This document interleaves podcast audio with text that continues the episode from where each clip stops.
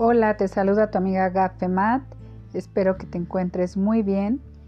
Y bueno, pues seguiremos con la lectura de nuestro libro Cómo pastorear el corazón de tu hijo por el doctor y pastor Ted Tripp. Espero que estos capítulos sean de mucha bendición para ti y para tu familia. Comenzamos.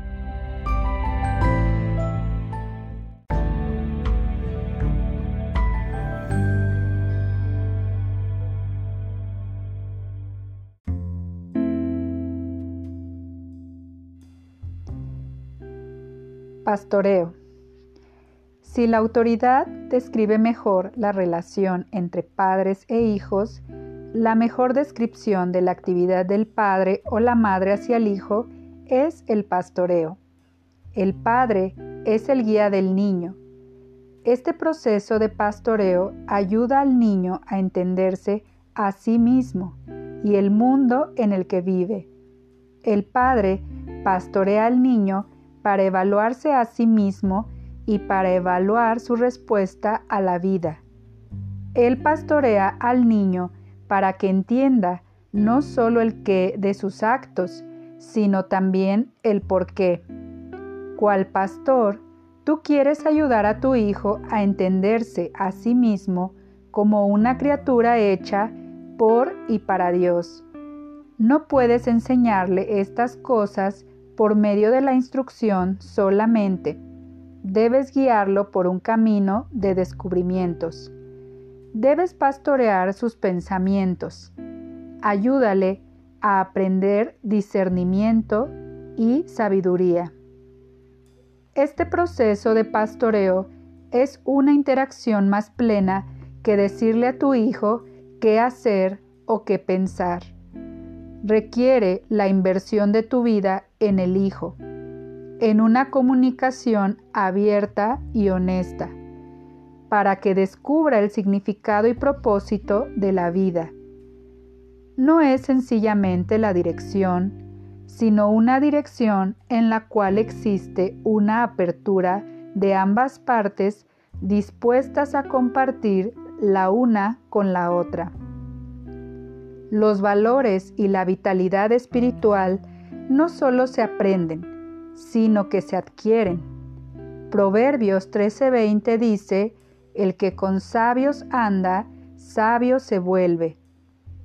Como padre sabio, tu objetivo no consiste en discutir, sino en demostrar la frescura y vitalidad de la vida, vivida en la integridad hacia Dios y tu familia.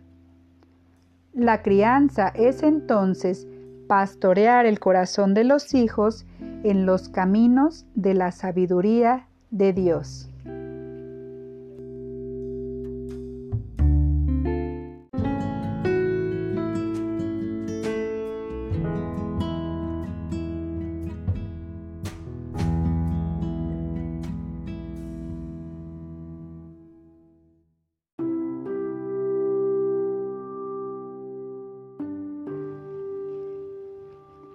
La centralidad del Evangelio. La gente me preguntaba si yo creía que mis hijos iban a ser creyentes. Generalmente respondía que el Evangelio es poderoso y atractivo. Suple de manera exclusiva las necesidades de una humanidad caída. Por tanto, esperaba que la palabra de Dios fuera el poder de Dios para la salvación de nuestros hijos. Pero esa expectativa estaba basada en el poder del Evangelio y en su capacidad satisfactoria para la necesidad humana, no en una fórmula correcta para producir niños creyentes. El enfoque central de la crianza es el Evangelio no solo necesitas dirigir la conducta de tus hijos, sino las actitudes de sus corazones. Necesitas mostrarle no solo el qué de su pecado y fallo, sino también el por qué. Tus hijos necesitan comprender desesperadamente no solo el qué externo de lo que hicieron mal, sino el por qué interno de lo que hicieron. necesitas ayudarles a ver que Dios obra de adentro hacia afuera. El propósito de tu crianza, por tanto, no puede ser tener hijos bien comportados. Tus hijos necesitan saber por qué pecan y cómo reconocer los cambios internos. A veces los padres dan a sus hijos normas que pueden cumplir. Los padres creen que si sus hijos no son cristianos no pueden obedecer a Dios de corazón. Por ejemplo, la Biblia dice que debemos hacer bien a aquellos que nos maltratan. Pero cuando los hijos son intimidados en el patio de la escuela, los padres les dicen que ignoren al intimidador. Peor aún, algunos padres les dicen que golpeen a otros si los golpean primero. Este consejo no bíblico aleja a los niños de la cruz. No hace falta la gracia de Dios para ignorar al opresor. No hace falta la gracia sobrenatural para defender sus derechos. Sin embargo, hacer bien al opresor, orar por los que le maltratan y encomendarse al juez justo requiere que un niño se vea frente a frente con la pobreza de su propio espíritu y su necesidad del poder transformador del Evangelio. La ley de Dios no es fácil para el hombre natural su nivel es muy alto y no puede ser alcanzado aparte de la gracia sobrenatural de Dios. La ley de Dios nos enseña nuestra necesidad de la gracia. Cuando no les presentas las normas de Dios a tus hijos, les quitas la misericordia del Evangelio.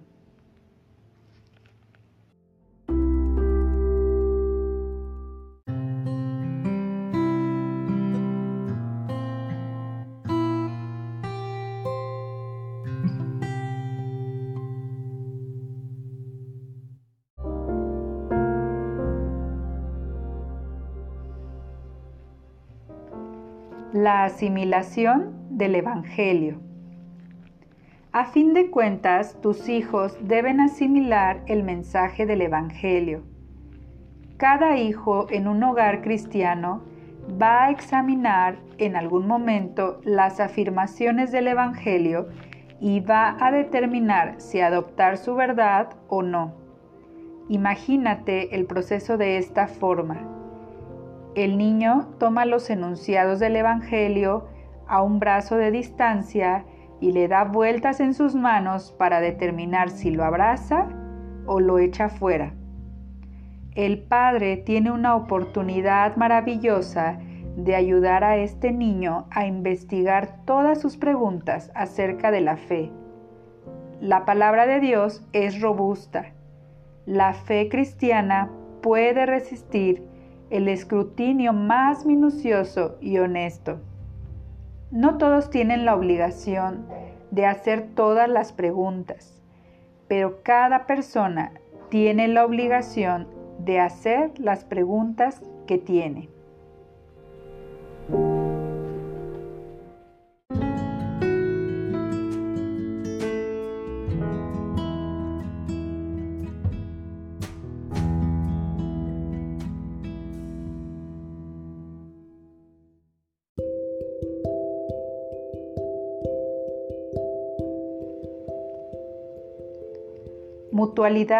Como pueblo bajo Dios. Recientemente tuve una conversación con mi hijo. Me estaba hablando de las cosas que Dios le estaba enseñando. Compartía nuevas ideas acerca de sí mismo y lo que significa conocer a Dios más allá de meras teorías. Al hablar me pareció que no estaba hablando con mi hijo solamente, sino con un hombre. No le estaba instruyendo, estábamos compartiendo la bienaventuranza de conocer a Dios. Experimenté un maravilloso sentido de mutualidad con este hombre, quien una vez era un muchacho a quien instruí y discipliné y por quien luché en oración. Gracias Dios.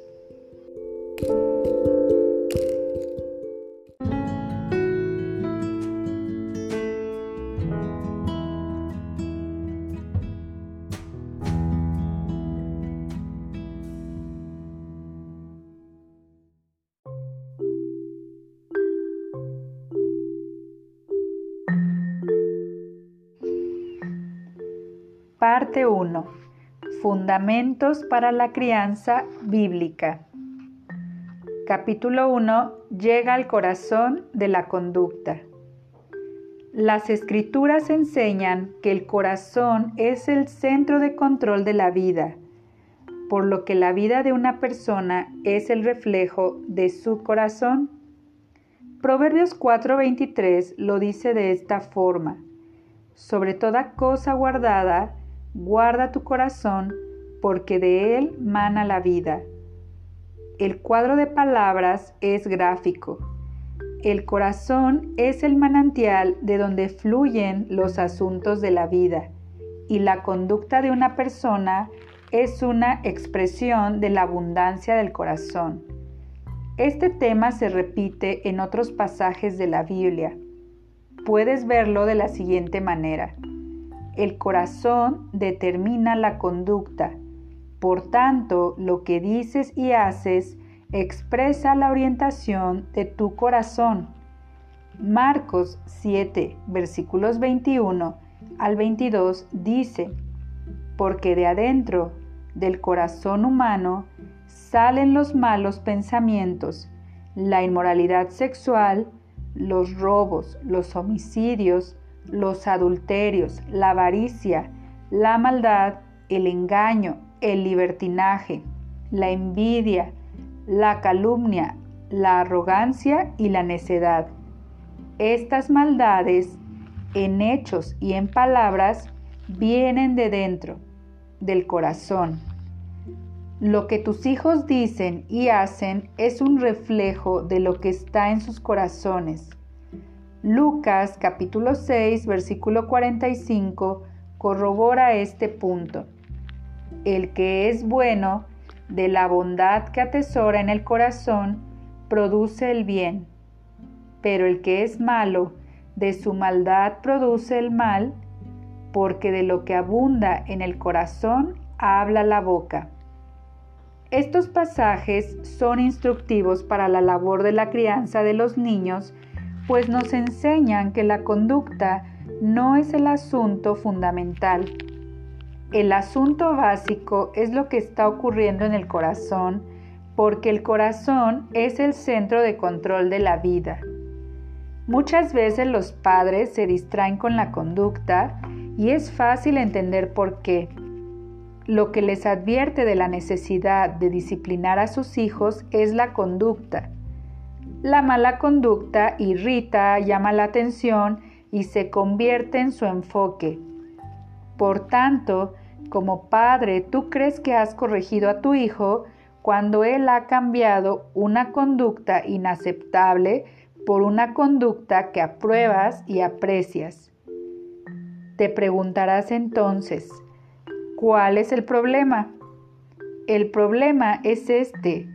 Las necesidades de tu hijo son más profundas que su conducta desagradable. Recuerda, su comportamiento no surge sin causa. Su conducta, las cosas que dice y hace, refleja su corazón. Si en verdad le vas a ayudar, debes estar preocupado con las actitudes del corazón que dominan su conducta. Un cambio en la conducta que no proviene de un cambio en el corazón no es recomendable, es condenable. ¿No es esto la hipocresía que Jesús condenó en los fariseos? En Mateo 15, Jesús denunció a los fariseos quienes le habían honrado de labios, mientras que sus corazones estaban lejos de él. Jesús los censuró como personas que lavan la parte de afuera del vaso y lo que hay dentro lo dejan sucio. Muchas veces hacemos lo mismo en la crianza de nuestros hijos. Demandamos un cambio en la conducta, pero no tratamos con el corazón que impulsa la conducta. ¿Qué debes hacer?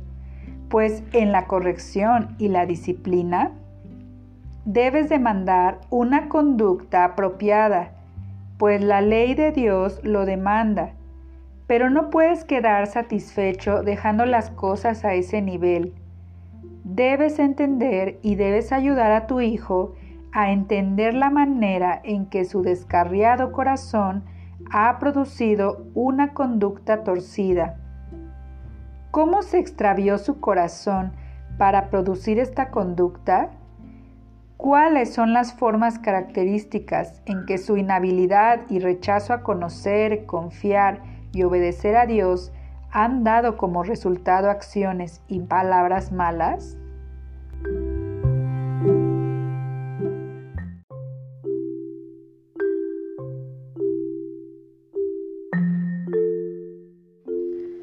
Tomemos un ejemplo familiar de cualquier hogar donde hay dos o más niños.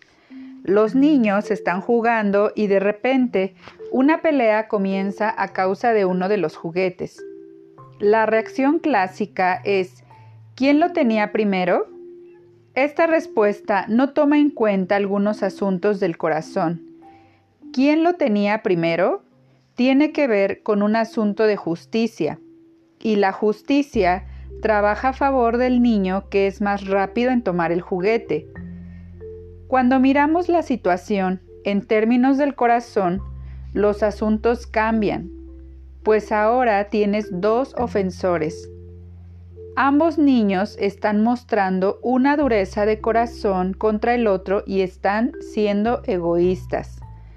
Ambos están diciendo, no me importas tú ni tu felicidad, solo me preocupo por mí. Quiero este juguete y mi felicidad depende de que lo posea. Voy a tenerlo y a ser feliz sin importarme lo que signifique para ti. En términos de los asuntos del corazón, tienes entonces dos niños pecadores que se prefieren a sí mismos antes que al otro y que están quebrantando la ley de Dios.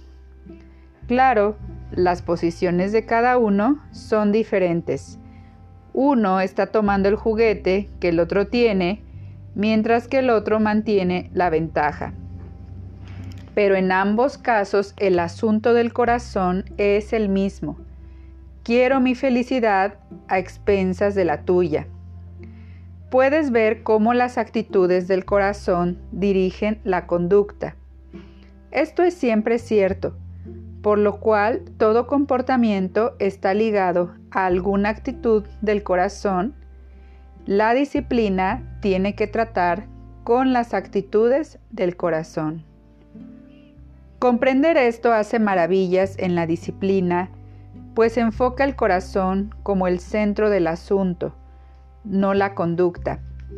Además, enfoca la corrección en cosas más profundas que un cambio de conducta, porque el centro de la confrontación es lo que está ocurriendo en el corazón.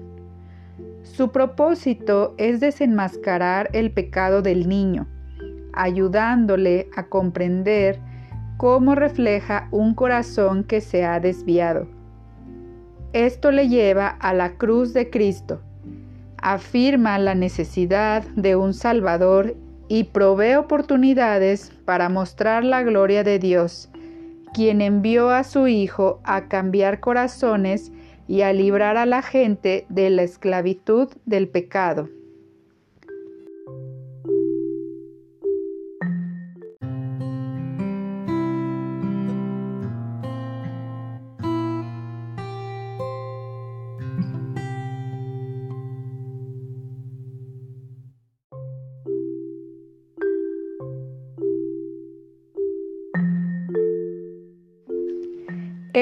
Énfasis es el principio fundamental de este libro.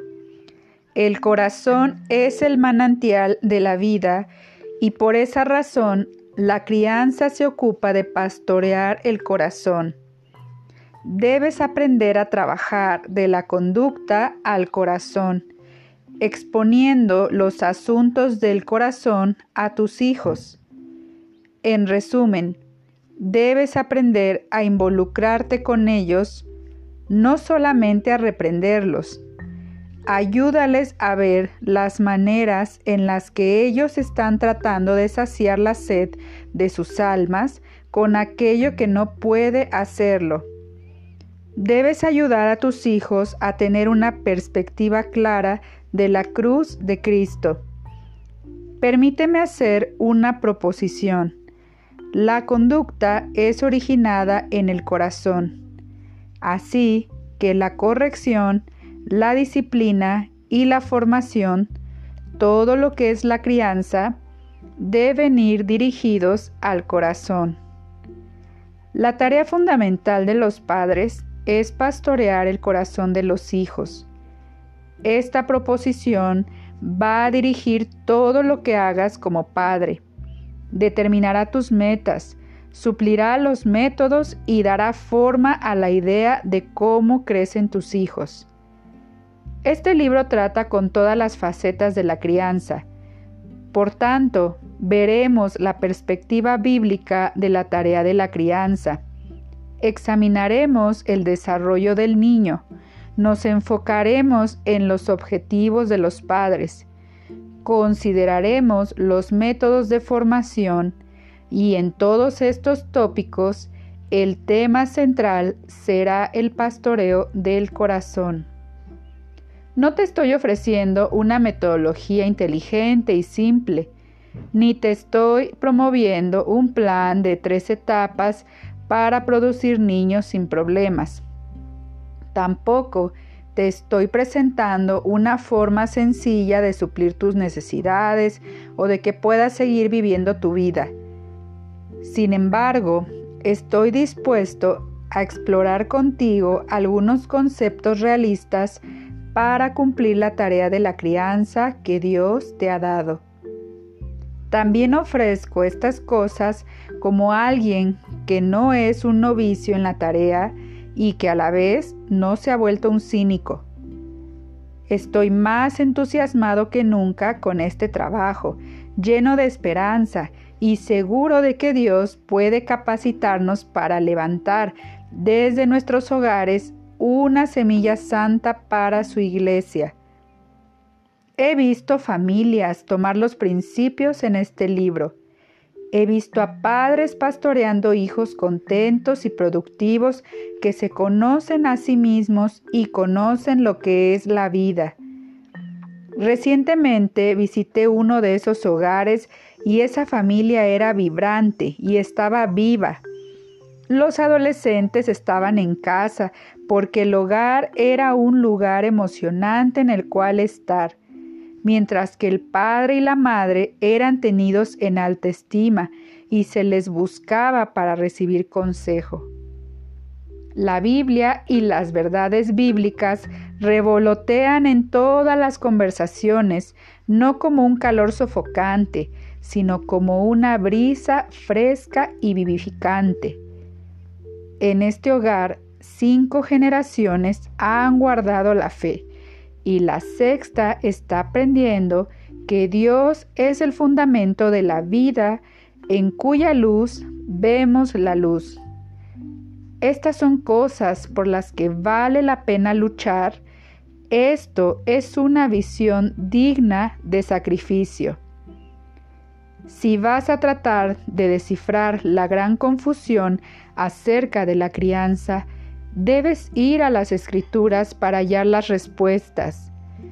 Estoy convencido de que las escrituras son suficientemente robustas para proveernos de todas las categorías y conceptos que necesitamos para la tarea. Por un largo tiempo, la Iglesia ha tratado de integrar formas de pensar bíblicas y no bíblicas para contestar a la interrogante de la crianza. La síntesis que ha resultado ha dado un fruto amargo. Debemos entender nuestra tarea de forma bíblica necesitas comprender a tu hijo en relación con los dos conjuntos de elementos que le afectan. 1. Tu hijo y su relación con las influencias formativas de la vida. 2. tu hijo y su relación con Dios. En los próximos dos capítulos abordaremos estas dos esferas del desarrollo de tu hijo.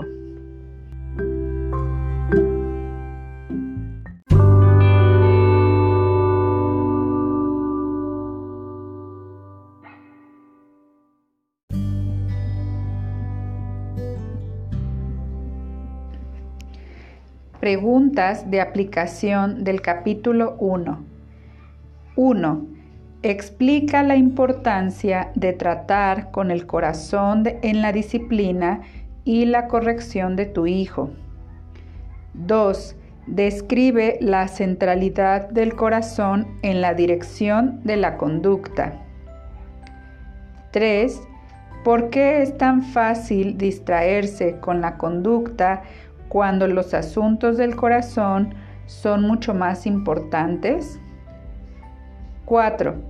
¿Qué tiene de malo un cambio en la conducta sin un cambio en el corazón? Y 5. Si el punto de la disciplina es dirigir el corazón, ¿cómo cambia eso el método de la disciplina y la corrección?